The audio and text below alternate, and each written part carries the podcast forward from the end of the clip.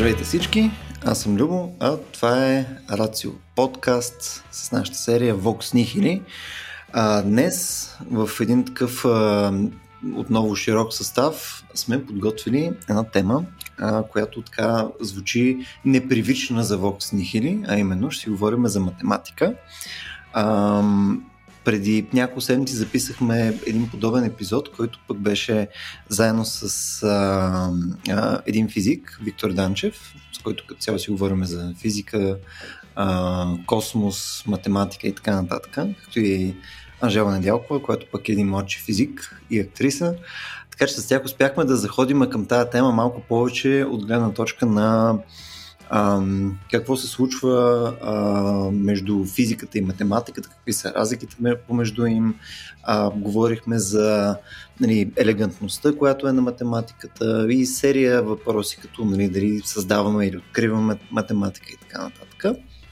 Днес идеята ни е да заходим по малко по-различен път, като тук сме се събрали, а, нали, както винаги, с а, Стоян Ставро, бащицата на, на Vox Nihili, Стоян Ставро, още известен като 100 в рамките на този епизод. А, също сме с нашите криптопирати. Да, точно така. А, Константин Василев, Кив и Никола Тошев Ник. Значи всички днес имате а, никнеймове от мен, които са три буквия. Не искам да ползвате три буквия за мен, защото подозирам няма да е това, което ще ми хареса. Здравейте, момчета! Здраве, желаем! Здрасти, Ливо! Ето, а, така точно искам здраве желаем, все сме на, на изпит. Това е фантастично. А, ми, сега да видим точно как ще го заходим това нещо. Сега тук, Стояне, ти имаш някаква идея как да почнем малко по-хронологично с някаква история и някакъв очерк цяло за ами, математиката? Ами, Виж сега, да, възможно е да го направим това нещо, ама не искам така това да изземе цялата структура на разговора. Аз по-скоро mm-hmm. А, ще се опитам да удържа, така да се каже, философската или идеологическата перспектива към математиката. Тоест ние няма да се занимаваме тук с Ойлерови числа, нали, и да изчисляваме някакви а, теореми и каквито и да било други неща в математиката, да се опитаме да е така метаматематика, т.е. да е концептуализираме и да видим най-вече какво са си говорили помежду си, включително задочно през стотици години разлика във времето, различни философи, като почнем от Питагор, Платон, Аристотел, Кант, Фреге, Ръсел, Виткенштайн и някои други, които нали, в крайна сметка са говорили хронологично. И аз затова така споделих, че е добре да, mm-hmm. а, да имаме преди тази хронология, защото макар и да има някаква цикличност в нея, наистина, включително да речем по въпроса какво представлява числото, тя все пак се развива линейно и се надгражда. И от тази гледна точка ти бях споделил, че а, за мен е важно да запазим тази хронология, да видим как са развивали mm. тези идеи за математиката, но, но без това да м- изземва, така да се каже, изцяло структурата на разговора. Разбира се, ние винаги си говорим свободно и това е нещо, което а, е много важно за нас. Така че просто от тази гледна точка ти бях споменал, но ми се иска да започнем преди всичко с а, това тъй като ние сме хуманитарно все пак, може би, до някъде а, говорене за математиката, в този жанр сме, макар че при нас имаме хора завършили, както каза Кив, нали, а, как беше а, а, факултета по математика и информатика. Да. Нали, така че не точно математици, но хора, които разбират от това. Така че ще говорим не само философия, но ми се иска наистина да, да покажа какъв е бил интерес на философите към математиката. Защото математиката някога е била изключително, ама изключително свързана с философия. Нали, това да си добър философ е означало да си добър математик, нещо повече. Нали? Сигурно всички знаят надписа, който стои на входа на Академията на Платон, че ако не разбираш от геометрия, за него геометрията е била всичко, нали, така най-важното, не аритметиката, след това идват други с аритметиката, Фреге, примерно да речем. А, но и Ръсел, но а, за него геометрията е нещо, което е базисно знание за всеки философ. Иначе Платон няма да обърне никакво внимание в академията, изобщо няма да допусне. Така че математиката е била изключително тясно свързана с философията. Е, и това е останало с времето. И исках да покажа какъв е бил интересът всъщност на философите към математиката, защото това е било така. Това мислех да почна. Имаш нещо против Любо? Абсолютно не. Даже искам тук да допълня нещо, защото направи много интересен коментар, че а, нали, математиката е свързана нали, в крайна сметка и с хуманитарните науки. Ние тук сме по-скоро хуманитаристи съответно нали, то в момента може би има някакво разделение, в което нали, не мога да кажем, че математиката ти е някакво хуманитарно начинание, защото тя се използва като инструмент в физика, химия и така нататък. Съответно изглежда, че при точните науки по някакъв начин Ама реално не е. Математиката. Математиката не е при точните науки, а, което е а, едно от нещата, които... Той е инструмент на точните науки, но сама по себе си математиката не е а, една от точните науки. Тя е по-скоро в домейна, ако искаме да я характеризираме като нещо, на хуманитарните.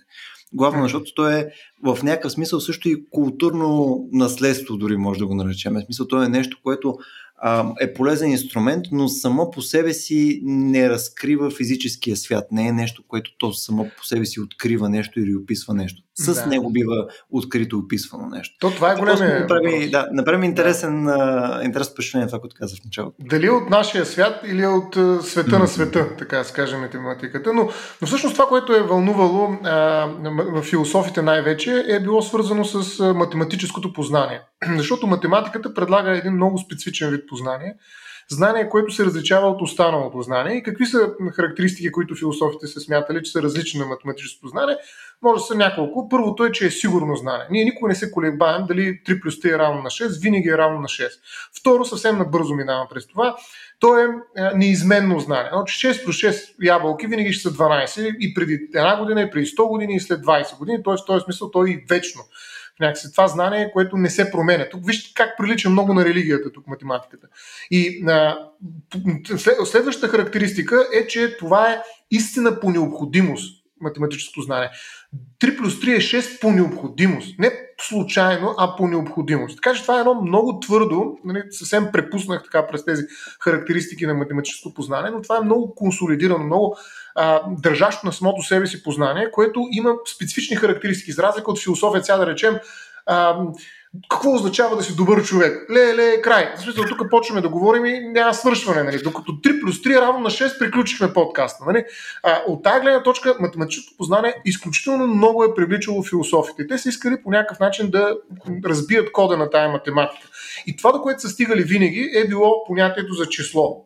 Нали? Защото числото е специфичният как да кажа, герой, хайде така да го нарека, защото е спорно дали е обект а, или е характеристика и прочие на, на нещата, но е, герой, който играе най-важната роля в математиката, тогава, когато то стига до, до нейната истина. Истината в математиката обикновено са числа. Нали? Питагор, този, който е бил един от най-култовите философи в античността. Нали, той буквално е имал, така да се каже, рок-звезда, нали, с огромен, огромно количество фенове, нали, които са смятали, че а, числата са митични същества. Те са нещо, което е изключително силно. Всичко в света може да се представи с числа. Или най-малкото като съотношение между числа.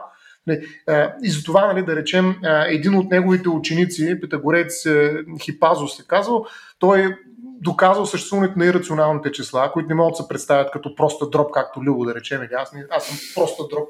Нали, но поради тази причина а, той е бил до такава степен низвергнат от тях, че е бил отдавен, са смятали е, по някакъв начин премахнат от тяхната общност, защото той а, е успял да компрометира идеята на техния религиозен буквално водач Питагора за това, че няма и рационални числа. Всички неща в света могат да се представят като съотношение между две числа. Нали, толкова важни са били числата, още от самото начало за философите. И за това по-големия разговор за математиката в философията е, била, е било действително разговор за числата, за едни такива неща, които не можем ги видим, те не отразяват светлината, не можем ги подушим, не можем ги ядем тук като сандвича преди малко, който видяхме на Любо. Нали, това са много специфични неща, числата. И големия разговор е бил точно за това в философията хилядолетия. Mm-hmm. И, и това не знам дали математиците разбират от числа толкова, колкото философите, честно казвам. Много ми е любопитно да пусна тази провокация. Ай така, да. почна ами, схизмата от начало. Да. Да, значи, ако може нещо да, нещо да се намеса тук, нали, наистина математиката се свърза много с числа. Сега тя не, не изучава само това, особено съвременната, но дори когато изучава числа или това, което... Всъщност, то дори не е числа, тя изучава количества и съотношение между тези количества. А, множествата е друго нещо. В смисъл, а, което също е предмет на математиката, но да кажем, че не е толкова да кажем, че не я в ежедневието, примерно, не, не го свързваме толкова с, с, с нещо такова, с някакви такива абстрактни разсъждения. Нали, докато разсъжденията за количества вече имат, а, имат някакви а, практически измерения. А, нали, най-малкото вероятности а, някакви, ако се опитваме да, а, да си представяме, това, това е много трудно. А, много е трудно да става интуитивно. Всъщност, това е проблема основния. Че, че хората трудно мислят за вероятностите, опирайки се само на интуицията си. Математиката помага за това да се човек да може да, да прави някакви преценки по отношение на, на вероятностите и, и въобще на количествата като цяло. За което, което всъщност е някаква, някаква помощ в, в реалния живот, нали, която, която имаме от математиката. Сега, иначе връзката с философията, нали, тя е много, много дълбока, много отрано. Сега има и има едни малко по-такива шеговити виждания, че и философията и математиката се опитва да се занимават с истини, които са много, много общи, най-общите истини, за които може да се говори. Нали, по принцип, само че разликата е, че при, при философията тия истини общо не са опровържими. Това е разликата с, с науката нали, на философията, че там общо споровете, опроверган философ няма нали, в, в историята. Това, което се случва е, че по някакъв начин хората решават, че виждания, не че виждания нали, не са толкова релевантни в бъдещето. Тоест човека не е опроверган. Споровете там са в един момент започват да, да опират до дефиниции и така нататък. При математиката дефинициите трябва да са ясни, за да, за да се случва каквото и да било, за да има, за да има математика, така че а, нали, там със сигурност има, има а, conjectures или това, което е допускане. Не е точно това превода, но става просто някакви, да, може би допускания. Тоест нещо, нещо математици се чуят дали е вярно, то може да бъде доказано в, един, в едната или в другата посока. Нали, има, има примери за това. А, и... Ето в този смисъл, да. Е, е, ако ми позволиш само да прекъсна mm-hmm. на секунда, то по-скоро аз виждам даже повече сходства между тия двете, защото до голяма степен има философията, също имаш допускания. А, нали, то въпрос е вече тия допускания дали имат някакво приближение към реалността, за която след това биват приложени. Дали ще е философия или математика, е някакъв модел и така нататък. Не, то разликата с естествените науки в този смисъл е, че нали, в момента, в който вземе някои от тия неща, които са произвели тия две дисциплини и ги мяташ в реалността, тогава вече реалността казва това са някакви простоти нали, или не. Нали, то това е по-скоро разликата, че има нещо, експерименталните науки може да правят експерименти. Тук по-малко може да се правят експерименти.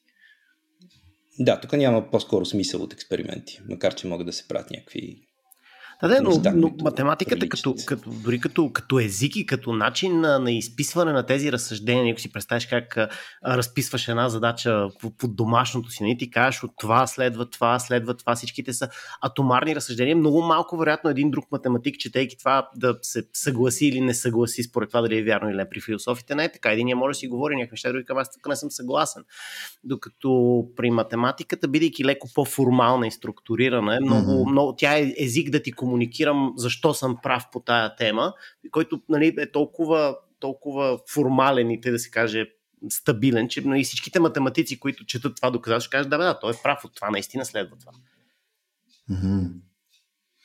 Ето тук по-скоро говорим, че използването на логика в контекста на философия, където се използва езика, нали, и в контекста на математика, където ти е формална логика, където ти е описана посредством нали, математически комутации нали, и, и белези и така нататък, просто е по-лесна в рамките на математиката, тъй като там нещата са недвусмислени и дефинициите са много по-лесни за избистране, докато нали, в философията, ако искаш да започнеш с дефиницията на добър човек и там умираш. Трябва да кажем обаче, че желанието за доказване, нали, защото тая част доказателствената наистина е много силна, там не е емпирична в математиката тази част, тя е свързана с опрени логически операции.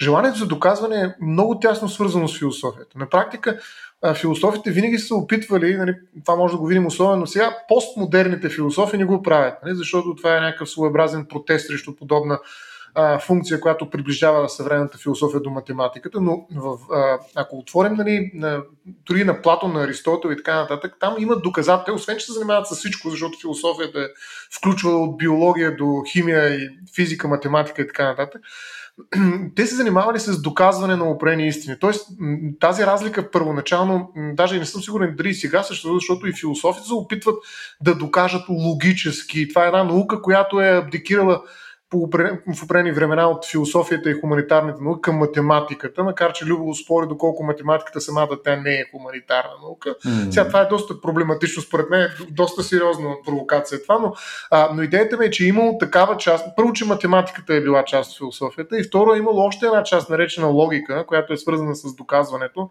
която а, също е била така се каже, повлечена от философията към математиката. Това нали, специално Фреги и Ръсто се занимава точно с този логицизъм, при който смятат, че логиката не е наука в рамките на хуманитарните, а е нещо като те направо си е математика. Математиката е вид логика. Така че не бих казал, че това е толкова голяма разлика.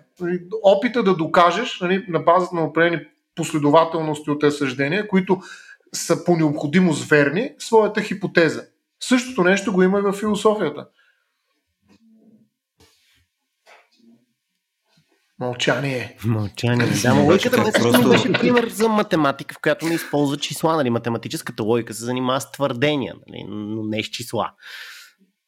Uh-huh. А, това беше по коментара, дето всичко, всичко в математиката е числа, съвсем не е така. М, така е, да.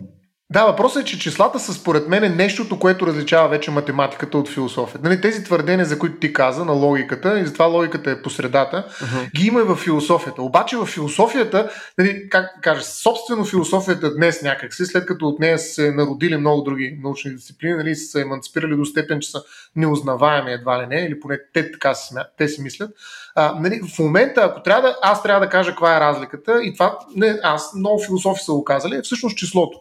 Това е нещо специфичното.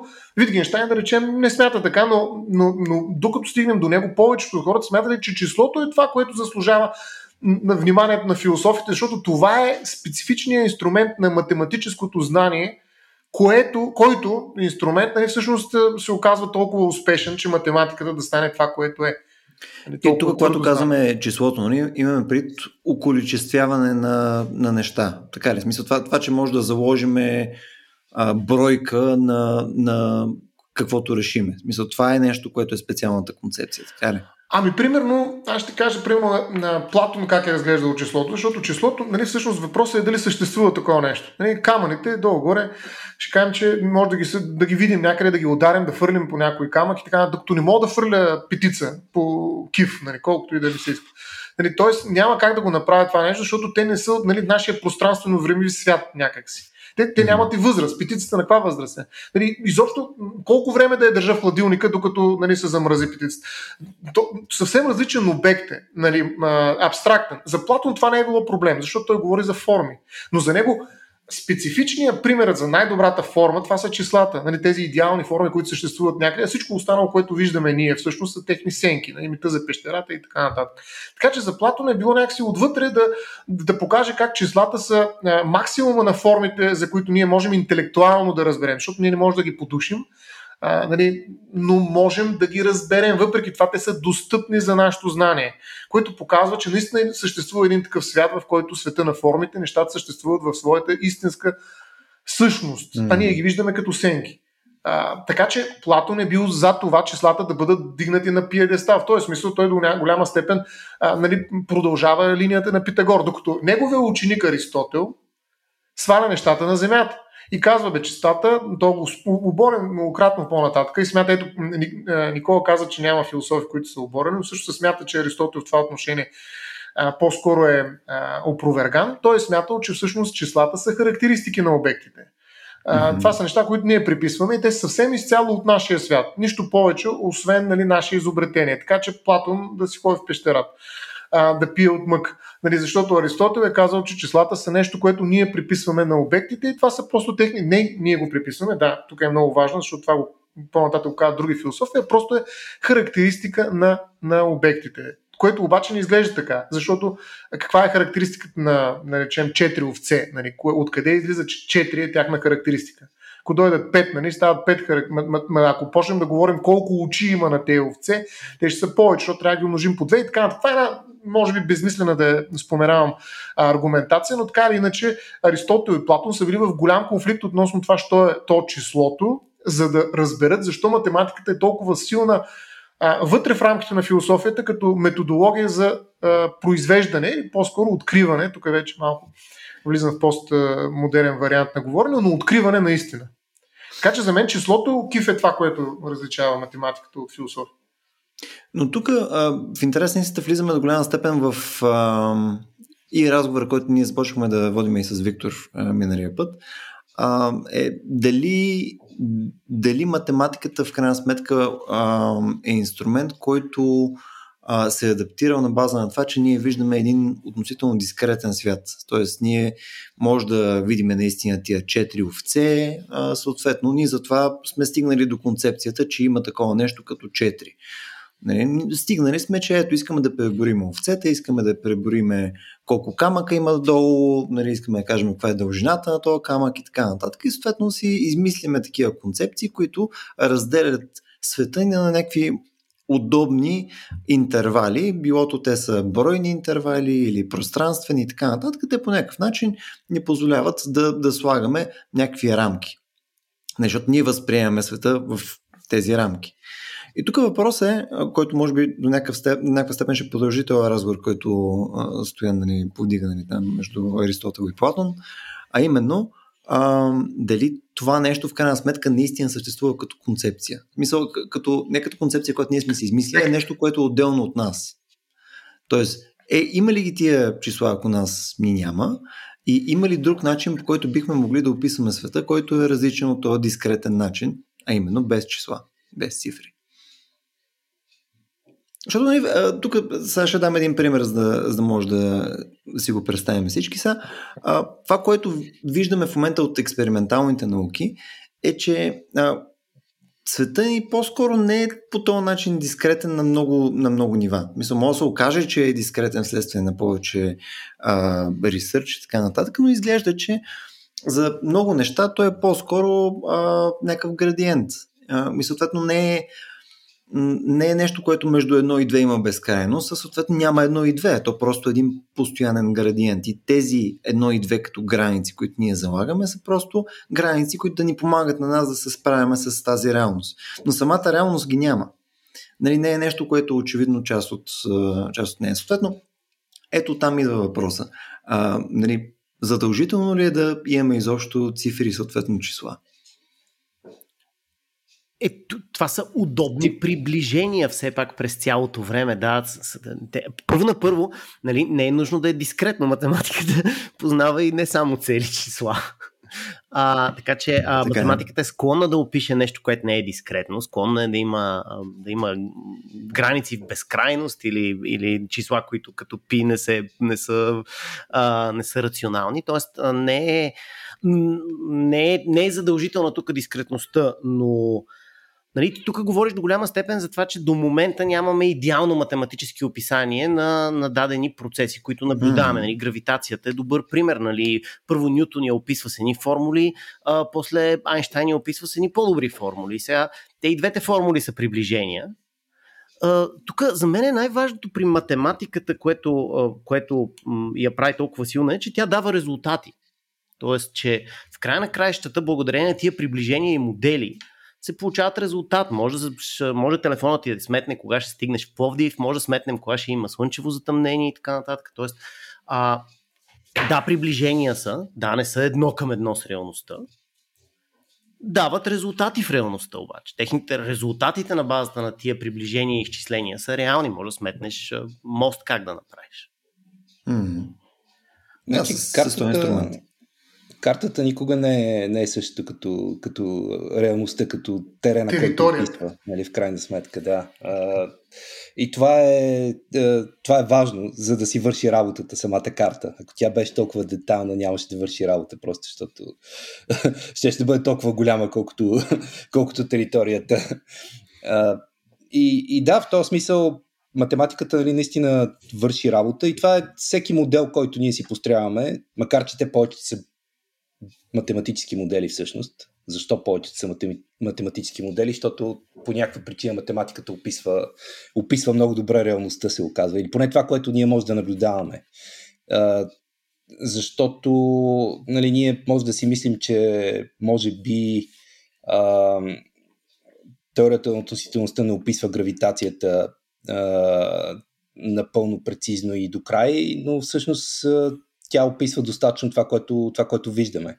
Ако имаме експеримент, който не се описва по някаква причина от, от теорията на относителността, нали, може да измислим следваща теория, която ще си върви със собствен математически апарат за да, за да свърши работа, но отново взето тук ограничението не е в математиката. Тя може да опише почти всяка реалност, mm. нали, която, която ние решим, че ще хвърлим върху да, нея. Тук става дума за един баланс между точност и все пак простота на модела. Начин, лесен начин да разбереш модела. Тоест, ако ти се опитваш си за колко време стигнеш до Пловдив, нали, Понякога е се равно на ВПО ти върши работа от училище. Понякога не ти върши работа. Понякога искаш да знаеш трафика, съпротивлението на въздуха. Според това колко точно ти трябва, може да имаш модели, точно това е хубавото, че пък можеш да правиш изключително прости модели, като е се равно на ВПО за един изключително сложен процес ти да стигнеш до Пловдив. Но тук съответно и съответният модел, който сме направили, и да приеме, че просто на цяло математиката е модела, по който ние боравиме нали, с, а, с данни от реалността. Тук съответно модела също говори за начина по който ние възприемаме реалността, тъй като нали, проявлението на числата, отново ако се върнем към теорията на, на, на Ставро, е съответно а, нещо, което ние виждаме. И съответно то остава белега си в математика. И дори светът да не е дискретен, това, което и ти казваш, Кив, Нали? Ние виждаме следите от начина по който ние мислиме за него вътре в инструментите, mm, които използваме. Точно така, да. Това е, това е, ако ми позволите да се намеся тук с още един философ, тя никаква теория на Ставро не е, ма, а, да, по-скоро компромент, така как идеята или така. Това е ставристика. Друг път. А, това е Кант.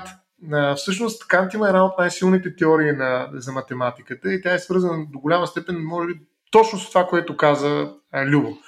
А, че всъщност защото Никола каза, че математиката е карта, т.е. е инструмент за описание и така нататък. Но дали той е универсален, дали примерно и ние извънземни, ако дойдат също ще ни кажат, че mm. и ще намерим нещо, което да преведем от човешки на извънземно на 4. Нали? Ще го преведем и ще кажем 4 е 4. А, макар че се казва по различен начин, или, т.е. дали е някакъв инструмент, който е универсален за всички, или всъщност показва нещо, което е специфично наше човешко като начин за мислене за света. И Кант всъщност той е много, много тежък автор, разбира се. А, не знам откъде да го почна и колко да ви кажа за него, но ако ми позволи малко повече да поговоря, защото може би това е най-силната, според мен, теория за математиката, ще започна от това развлечение, което той прави за... Той е по-скоро близо до Аристотел, по-скоро отколкото до Платон. Нали? Той не смята, че математиката е обективно дарена а, реалност, някаква форма и свят на идеи и така нататък, но той тръгва от там, че разделя съжденията на аналитични и на синтетични. Това сигурно сте го чували с Кант. Аналитичните обясняват една концепция, затова я анализират, затова са аналитични, докато синтетичните обикновено се опитват тези съждения да смесят две концепции. Веднага давам пример. А, да речем, всички вдовици са неомъжени, е аналитично съждение, защото те вдовиците по определение са неумъжни. Както всички довици са жени, също е аналитично. Оставаме в рамките на една концепция. Докато синтетичните съждения казват, примерно, всички вдовици са нещастни. Което обаче са две различни концепции. Вдовиците са жени, които не са оженени, но дали са нещастни или не, това няма как да, или са щастливи, това не е а, не е същата концепция. Това е друга концепция. Поради което и аналитичните съждения са априори истина. Тоест, те без да търсим някакви доказателства са истина, докато апостериори истината са синтетичните, защото ние трябва да проведем някакво изследване, да докажем емпирични измервания и така нататък. Дали наистина това е вярно? Всички са нещастни вдовиците. Така че а, аналитичните съждения са априорни, докато синтетичните, много просто казваме, много набързо са а, а постериорни. И сега математиката с какви съждения работи, той казва?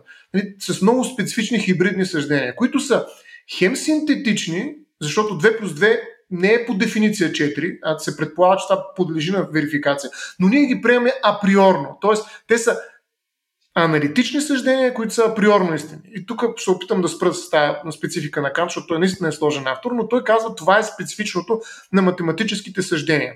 Но той, разбира се, продължава повече и казва, че всъщност много е важно в математиката и в математическото познание да разграничим двете сфери геометрия и алгебра.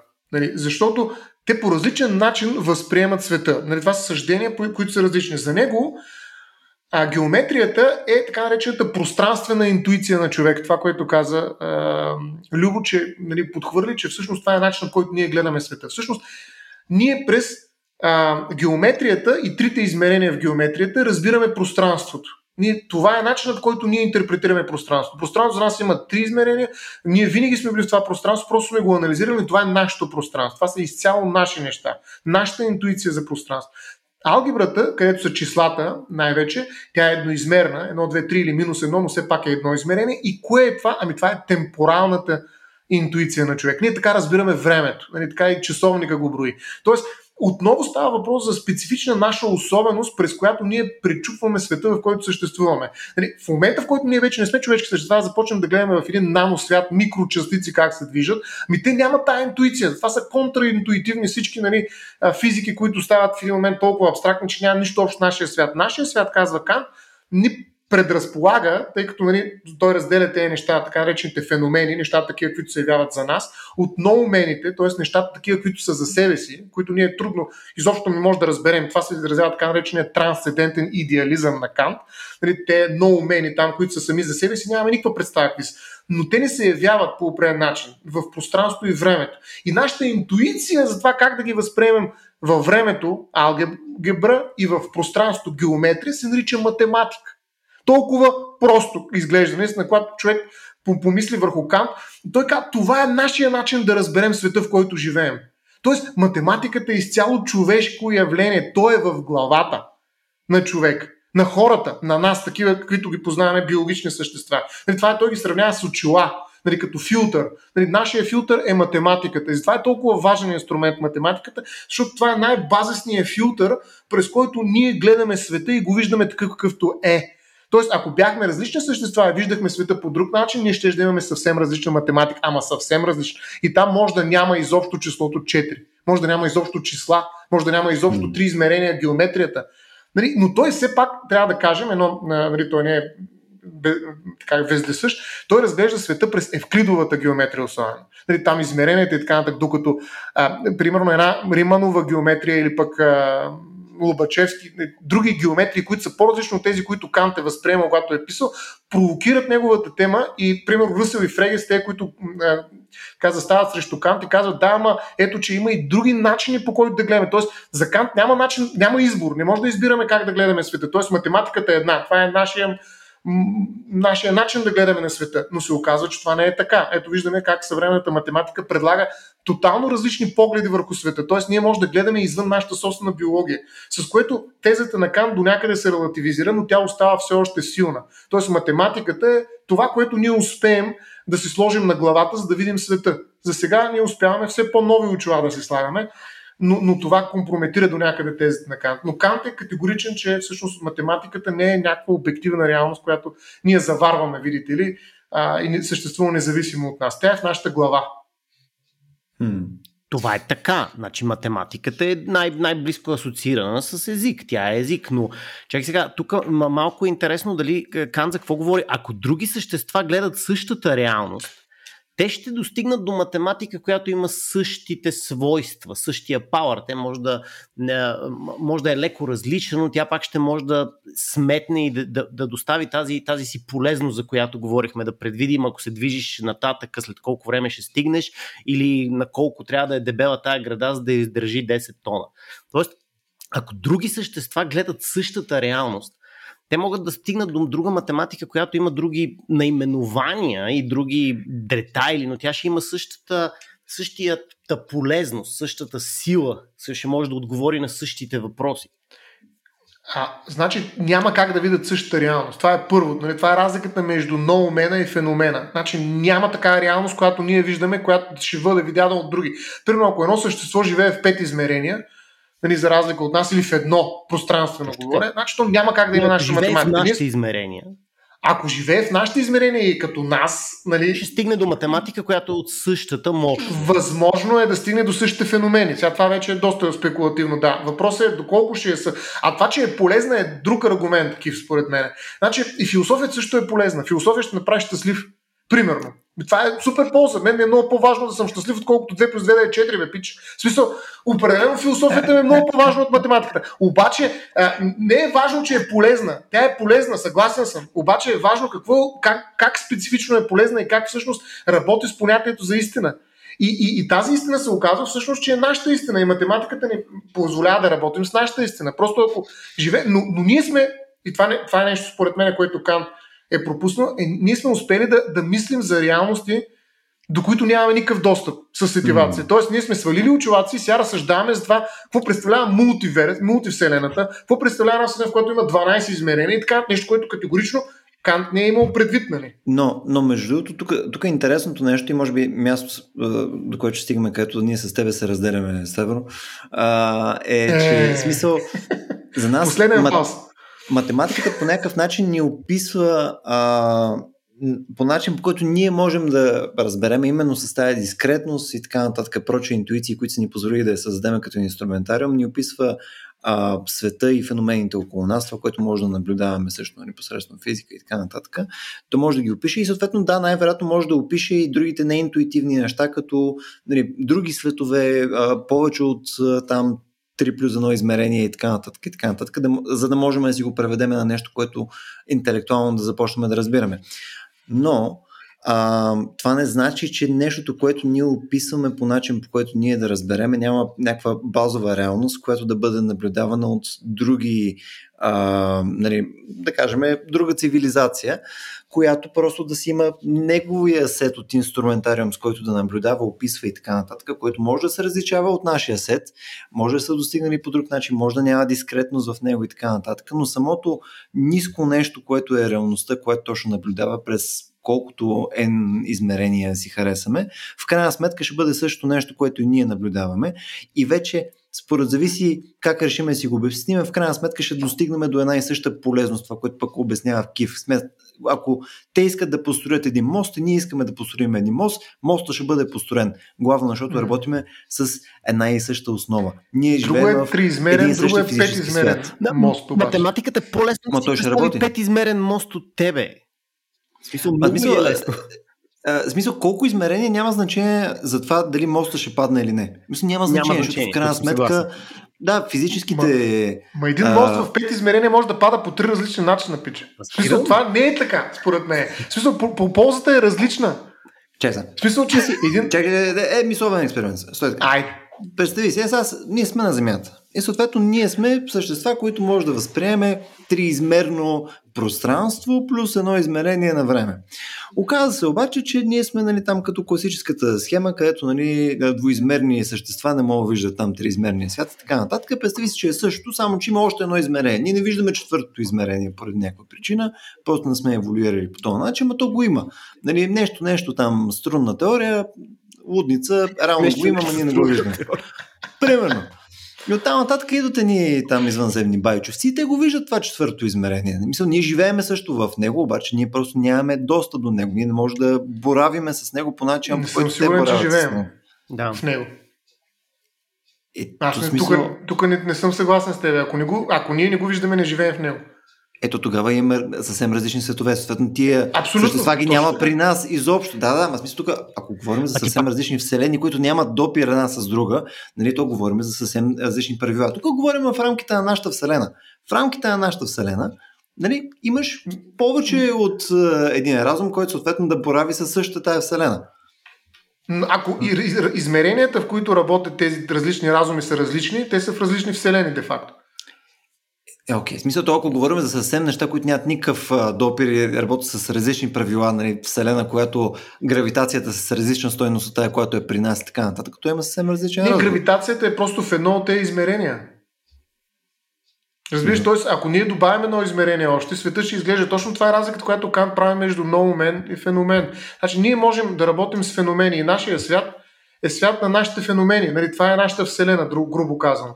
Ако обаче се окаже, че едни хора имат други феномени, не хора, някакъв разум, който кой знае дали изобщо такова понятие може да има, да, дали може да има разум в четири измерения, може да не може да има. Съвсем различно да е. Концепцията за разум може да не издържи на четири измерения. Ма че, а, ти, ти, ти, приемаш, че щом ние не можем да видим в момента повече от три физически измерения, че тя ги няма.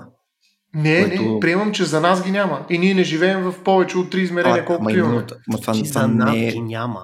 Ти ако смисъл... не видиш един остров от другата страна на планетата, той Точно. го няма ли? Ние можем да го видим. Това не е съвсем различно нещо. Ма ти той е в нашите измерения. И математиката може да ни помогне много ясно да го локализираме, да му изчислим площа, да, да хиляда неща да направим за него. Но той е в нашите феномени, той е в нашия обсек. И съответно математиката ще ни даде всичко за този остров. Но ако този остров, половината от него съществува в някакво съвсем различно измерение, в което ние нямаме достъп, говоря сетивно, дори най- най-вече сетивно говоря, нали? няма как да разберем каквото и да е било нашата математика за този остров. Ама тук мисля, че ползваш е, измерение. Да, аз като... мисля, че говорим за различно нещо с думата измерение. Като... 100% да. аз и Любо имаме друго предвид под измерение. Какво имате предвид? Кажете. Ами, не знам, чува ли си го а, а, това, дали си го гледал за така наречения flatland, т.е. където се едно някой си представя да. двумерна земя, как е ти можеш да си живееш двумерната земя и да не знаеш за трето и някой като те вдигне от двумерната земя, се едно се евапорираш във въздуха за другите обитатели на двумерната земя. То не е или съм в 3, или съм в 4. Аз мога да съм в 4 и да възприемам 3. Четвъртото съществува, не го възприемам. Но това не е, не е или едното, или другото. Едното е подмножество на другото. А не, са, да, не е измерение тип като друг изключващи се множества. Което не е да. така. За повечето хора, като говорят за повече измерения, те имат при, че по-малкото измерения влизат в повечето. Те са подмножество. Ама как възприемаш това? Този мисловен експеримент е особено, как да кажа, развален от моя гледна точка. Защото изведнъж, като си живееш ти през това същества, еволюирали милиони години, изведнъж ги изваждаш и ги качваш в вертикала. И те ги виждат. Той изведнъж, о, ето го вертикала срещу мен, изведнъж просветление. Аха, момент. Няма такова нещо. Значи, моето тяло е еволюирало по такъв начин, че аз възприемам тези измерения. Точно. Не можеш да ме дигнеш до четвърто. Ама Няма ние в момента, да го възприема. Ма ние това да. в момента го правим, бе, стояне. Мисля, буквално, а, смисъл ще ти дам аналогията. Не, е, не е също нещо като измеренията. Не? Конкретно, например, но ти си еволюирал най-вероятно, сега не казвам ти конкретно, не? но не, човешкият вид е по-вероятно еволюирал на нещо, което наподобява саваната. Нали? Ние ходиме там горе нагоре надолу, замеряме се там с а, фекали, едем неща, които са оставили други хищници и така нататък и е лудница.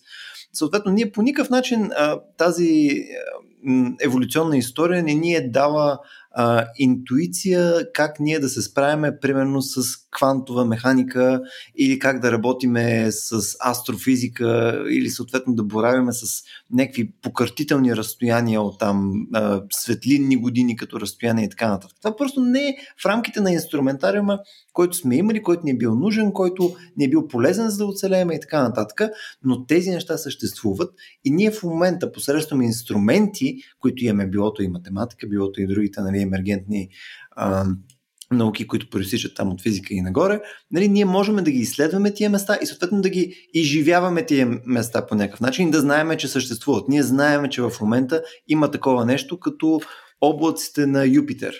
Нали, докато преди нали, знаеме, че има някаква още една звезда, която изглежда една идея по-странно, ме мисля, че е Бог. Нали, смисъл, а, променя, ни се, променя ми се мирогледа и границите на възприятието на база на инструментариума, който имаме. И съответно това имаме, това имам предвид. Разликата е голяма. Е, промяната на границите е различно от промяната на измерението те пак са нашите измерения. Да, не, не можем да вървим светлини години, не можем да пътуваме, обаче са в нашите измерения. И, и пак това е чужда на човека математика. Аз тук... съм съгласен, че тук Кант а, няма как да го използваме, защото той не е предполагал подобни неща. Не, това е математика, която не е човешка. Ние се опитваме да разберем неща, които не са човешки. Тук примерът ми беше свързан с това, по-скоро да, да си представяме, че неща с които, защото ти казваш, нали, няма как там милиони години да е еволюирал там двоизмерният човек и съответно след това да му пръснеш главата, като му покажеш всички други неща. Абсурд. Аз това, което ти давам като пример е, че абсолютно има, защото ето има, тези примери, които ти поставям, са точно това. Мисъл, ти ни, по никое време не мога да покажеш на а, първобитен човек, който точно се е научил да прави огън, че ето тук сега ще блъскаме атоми в ЦЕРН. Мисля, то няма нищо общо с нищо за, за него това нещо но е практически еквивалента на това. Не, не, не той има достъп до това да нова реалност. До това, което мога да възприема, Ставро, ти ще отречеш инфрачервената светлина на дистанционното на телевизора си. Защо бе? Ние възприемаме инфрачервената. Ние възприемаме, имаме си инструменти, които го правят. инструменти, и, ма, ти нямаш нашата... инструменти. Еми, ма имаме.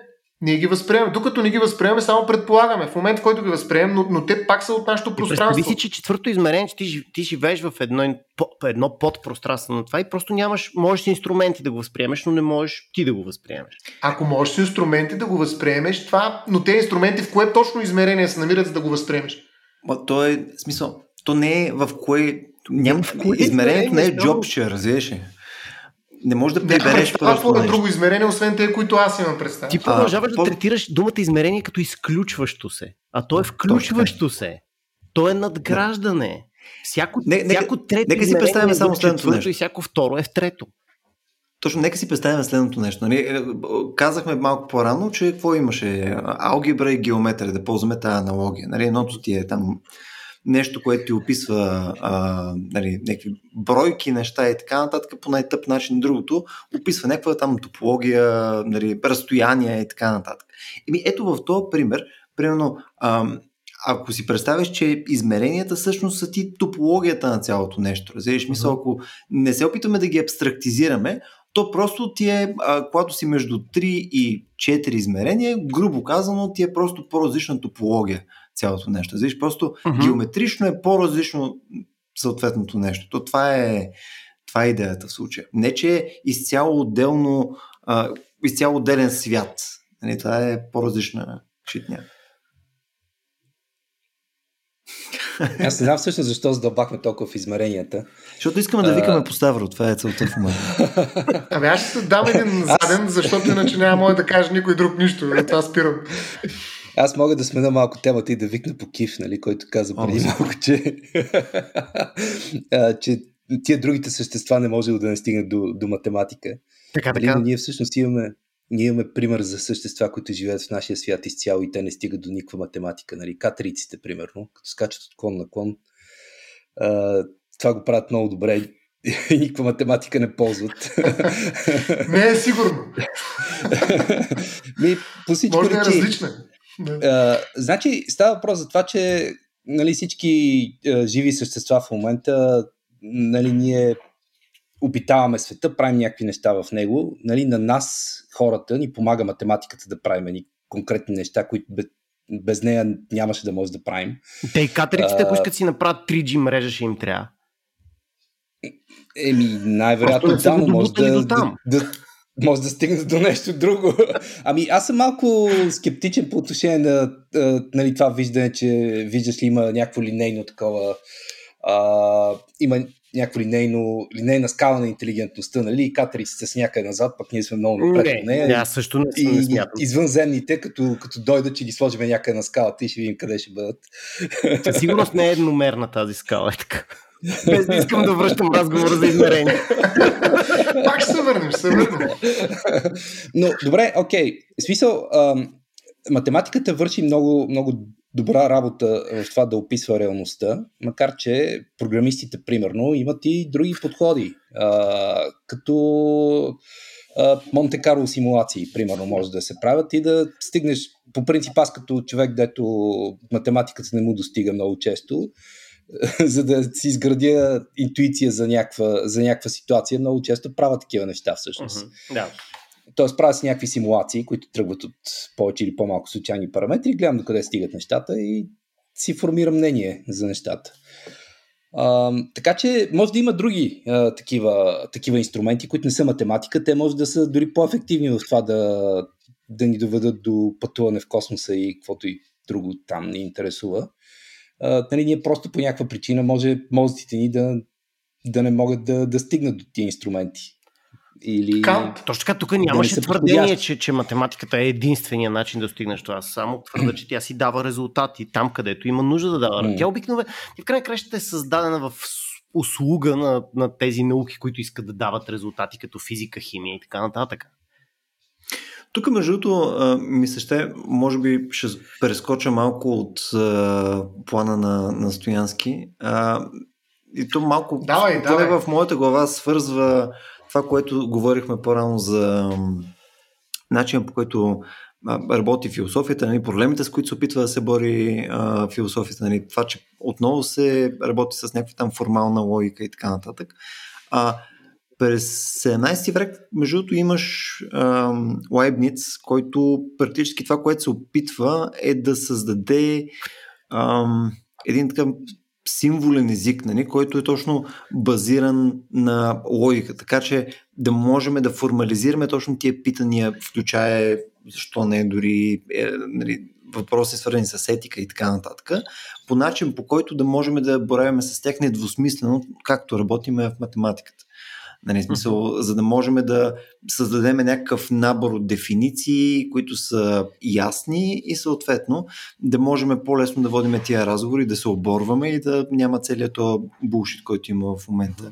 Сега, предвид, че това е в 17 век, а сега сме на 21 век, може да отгаднем как е минал този експеримент. Нали? Но като цяло, между не, не звучи абсурдно това нещо. Какво ще кажеш, Стояне? Да се опитаме да превърнем всичко да в математика. Ами да доформализираме по някакъв начин нашите концепции, така че да може да боравим по-точно с тях. Това е логика обаче, според мен. Нали? Смисъл, това са го направили наистина през логиката. Хората, които са опитали да, да така, доближат максимално други хуманитарни науки до математиката, действително има го. Нали, а, когато философията изглежда като теореми, нали, смисъл, което изглежда странно като философия, но е възможно напълно. А, така че този логицизъм аз бях го свързал с имената на Фреги и на Ръсъл, нали, е бил а, много популярен именно и е свързан с техните две имена. И, а, те, те много държат на алгебрата. Защо? За разлика от геометрията при Платон, за тях числата са много важни. Те смятали, че основата на всяка обективна истина това са числата. И тъй като не са успели да ги дефинират, да ги. Кант е бил преди тях, той доста сериозно ги е натупал числата и е казал, това просто е начин, нашия начин да виждаме пространството и времето геометрията и алгебрата. И те са се опитали да спасят числата, като ги вкарат в така наречените множества или класове.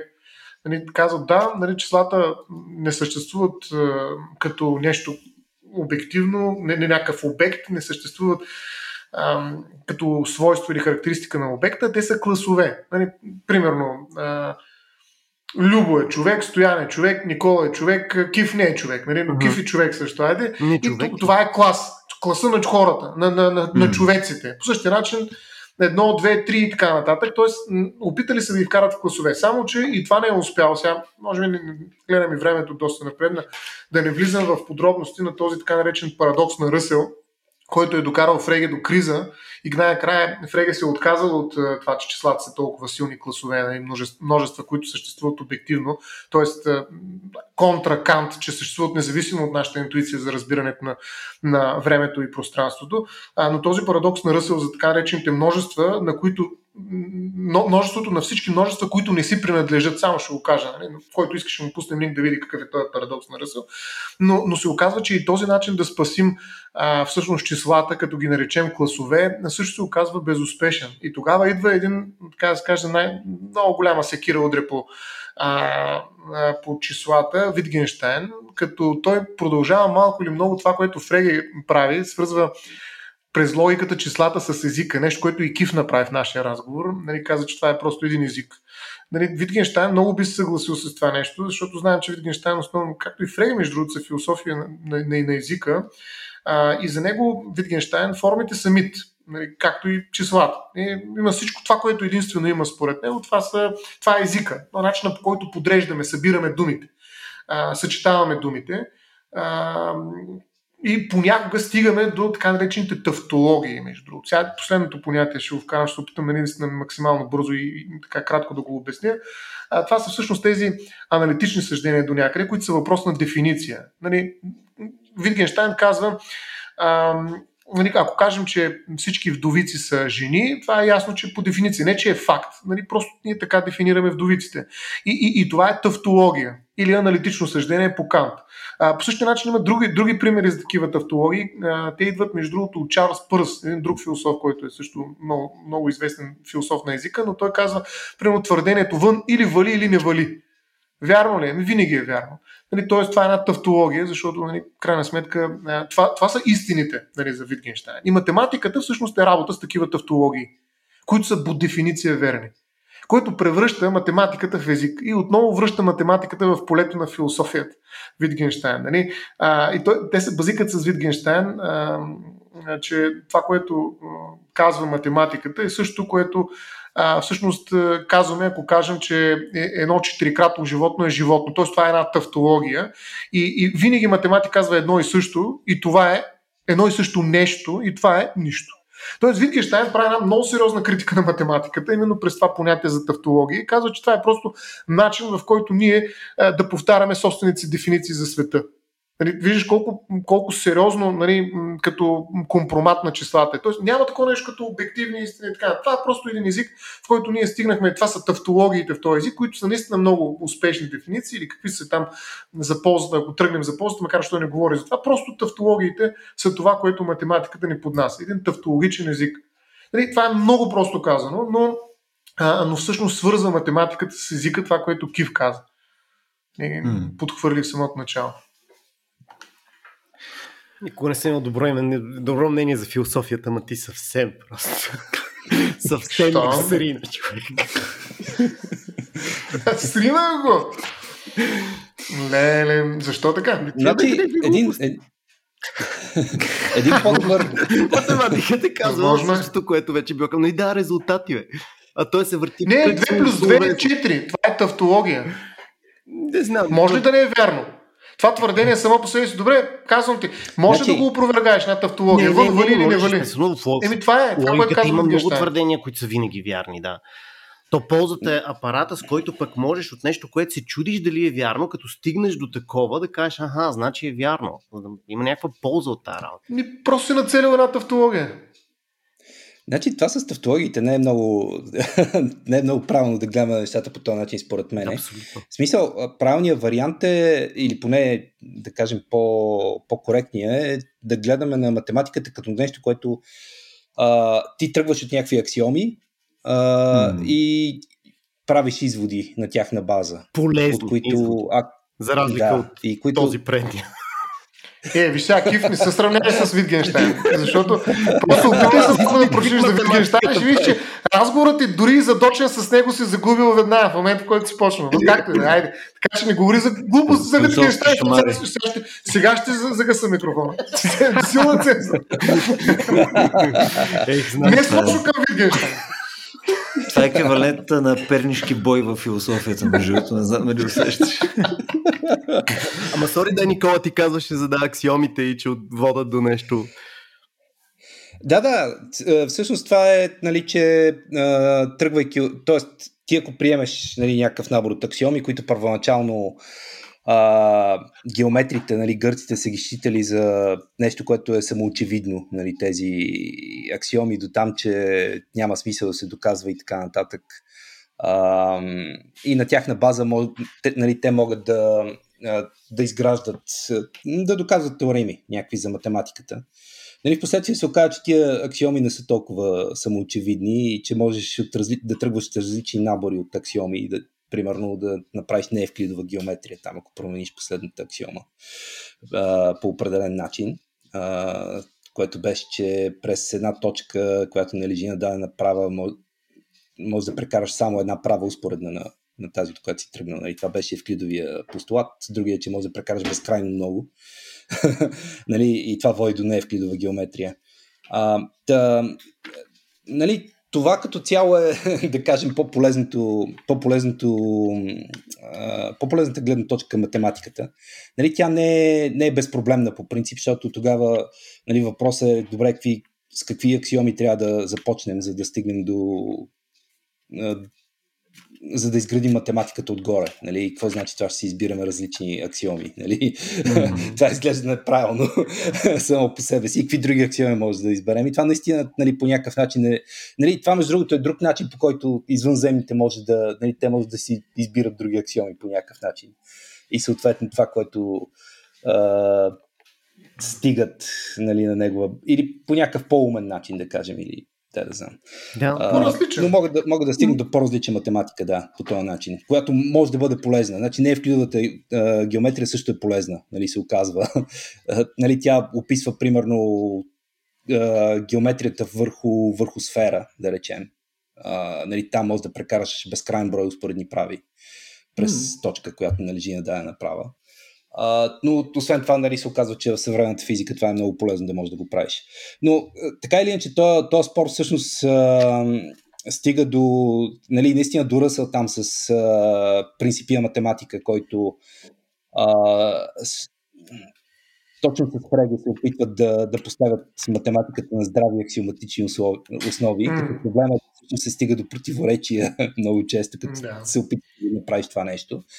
А, нали, те там се борили дълги години, нали, в един момент го оставят това нещо на страна, нали, в последствие Гьодел, не знам, 20 години по-късно доказва, че а, нали, прочутата си Гьоделова теорема, че всяка формална система, която включва в себе си аритметиката, а, или е противоречива, или е непълна. нали, теорема, на, теорема на непълнота. Значи, ако тя, ако тя е противоречива, не ни върши никаква работа, ако е непълна, значи има истински твърдения, които тя не ги описва. нали, което общо взето е малко така Песимистично. Да, много. много песимистично в крайна сметка за, за математиката, но така или иначе това е, може би, положението, до което е стигнал този спор конкретно. Но математиката, нали, това все пак не пречи тя в момента да може нали, да продължава да, да описва реалността, такава каквато я виждаме и да ни помага да правим неща в нея, така че... А... Полезна, полезна. Полезно, да. полезно. полезно и, и това е... Точно така. И, и едно, от, едно от нещата, които според мен е доста интересно, тук е най-вероятно и на Стоян, това е едно от по-интересните неща, е, че нали, в крайна сметка е това, което всъщност каза Ник, че е базирана на аксиоми, които сами по себе си не са доказани по някакъв начин. Тия аксиоми просто са това е да. нещото, което приемаме. И, и, тук... и след това виждаме вече, приемайки тези неща, вече виждаме а, вследствие апарата, който сме изградили посредством тези аксиоми, дали върши работа. Смисъл, но, но не сме започнали от нещо, което е обективно, нещо, което е измерено и така нататък. То затова не е а, експериментална наука. Нали, започваме от, казваме, А и Б е равно на Б плюс А. Нали, проче, проче. Именно и Имаме так... сет от числа, които са безкрай така нататък и така нататък. Тази критика за тавтологиите, тя доколкото разбирам беше насочена към аксиомите, че да, ти кажеш, окей, ще, mm-hmm. нали, първо си приемам аксиомите и после казвам, че са верни, ама ти кажеш много повече от това, ще кажеш, ако са верни, аз ще ти докажа много други неща, които не са очевидни в тези аксиоми. Тоест, тавтологията на нивото на първите три неща, а на, а на това, с което се надгражда от него, е многократно по-голямо от него. А, така че и другото, нали, по аналогията с езика, е хубаво все пак да се спомене, че нали, имаме съвсем малък пример нашата планета, но, но насякъде сме, имаме различни езици и култури, докато математиката ни е доста еднаква. Нали, тоест, между, нали, в момента това е абсолютно универсален език за комуникация между учените, независимо от техните култури и езици. Нали, съвсем не се е случило така с езиците, които описват ябълки, камъни и небето. Точно за това тя е толкова тясно свързана с човешката природа. Нали, с начина по който ние работим с феномените.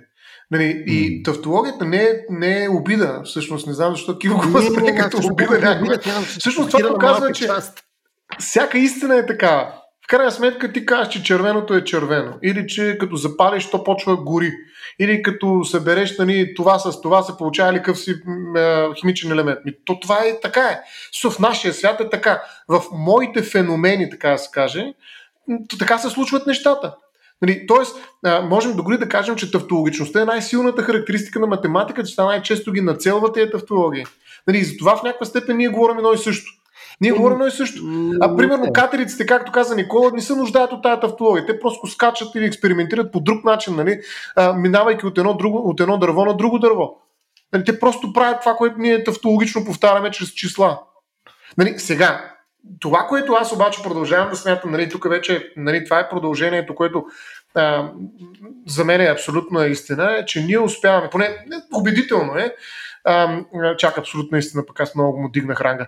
А, това, което исках да кажа, е, че всъщност ние се опитваме нали, да постулираме чрез различни нови измерения, буквално наумени. Тоест, неща, които ние не виждаме, но математиката ни дава инструментариум, за да опипваме или поне си представяме. Нали, ние буквално mm. почваме си въобразяваме.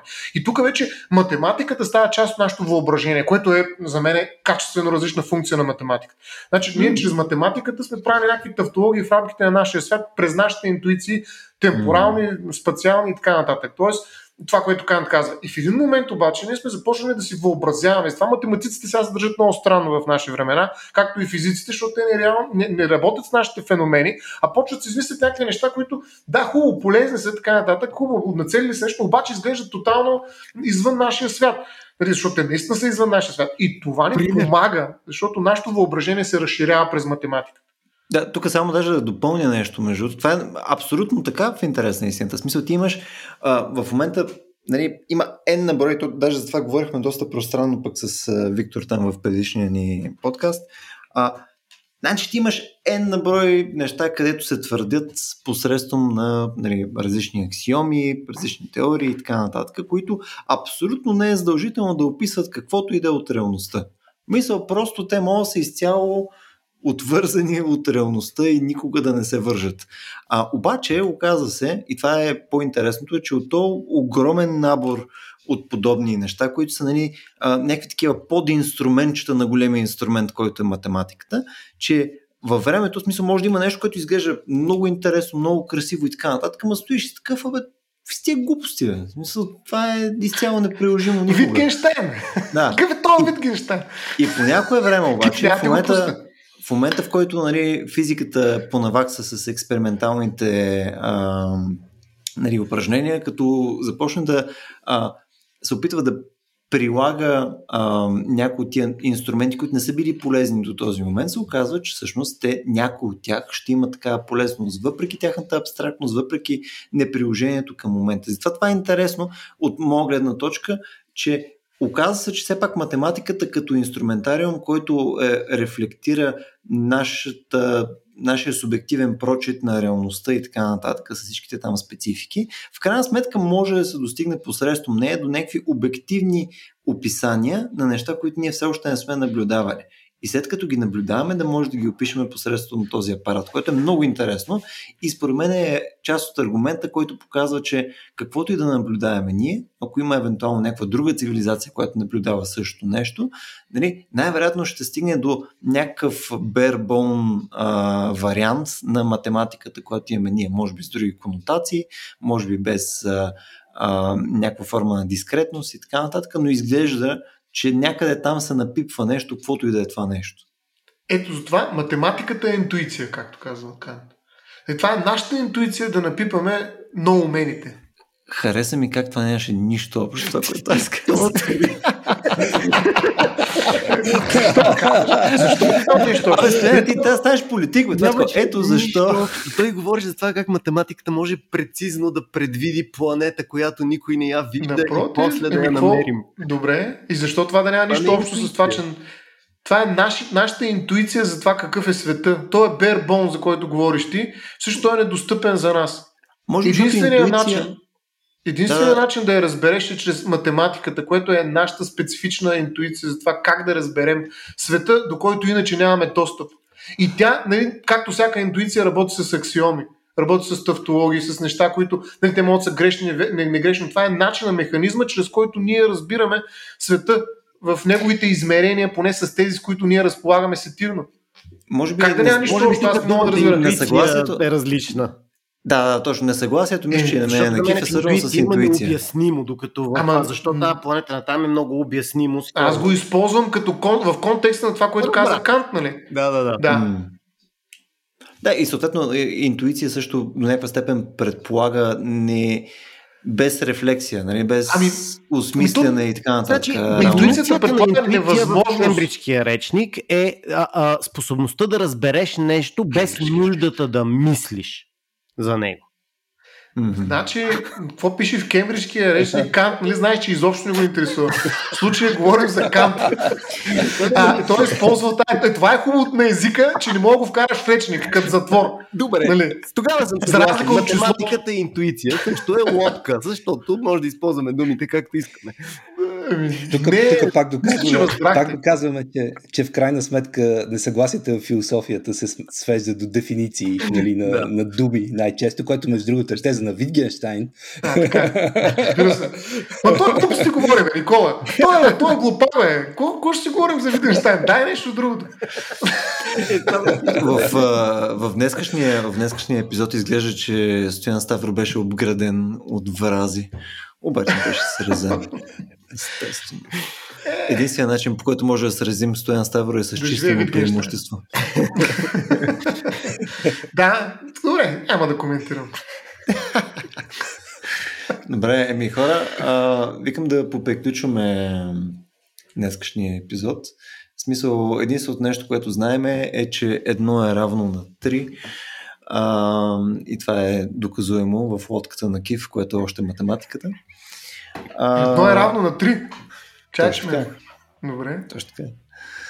А, интересно ми е сега би ми било любопитно да изговорим това, което се изговорихме с тебе, Стояна и с а, Виктор, защото подозирам, че и той ще има доста интересни коментари върху, върху твоя субективизъм и твоя прочет на измеренията. Би ми било любопитно да видим. Пак казвам, не е мой, Любо. Не, не мога да го... Това е просто начин, по който редица философи са интерпретирали. За нали, измеренията май е твой. Конкретно е, за измеренията. За, конкретно имаш пред за измеренията ми? Да. Не съм убеден. Всичко е, да не знаеш, добре забравеното става. Но окей. Може да направим разговор. Винаги съм на среща, нали? Само, стига да не говорим за Витгенштайн. Ще става ясно, че... Значи, само, само ще кажа, че uh, Кив, мисля, че имаш около 5 минути да намериш uh, сейф хаус, тъй като нали, поклонниците на Витгенштайн идват, включая Стоян Ставро.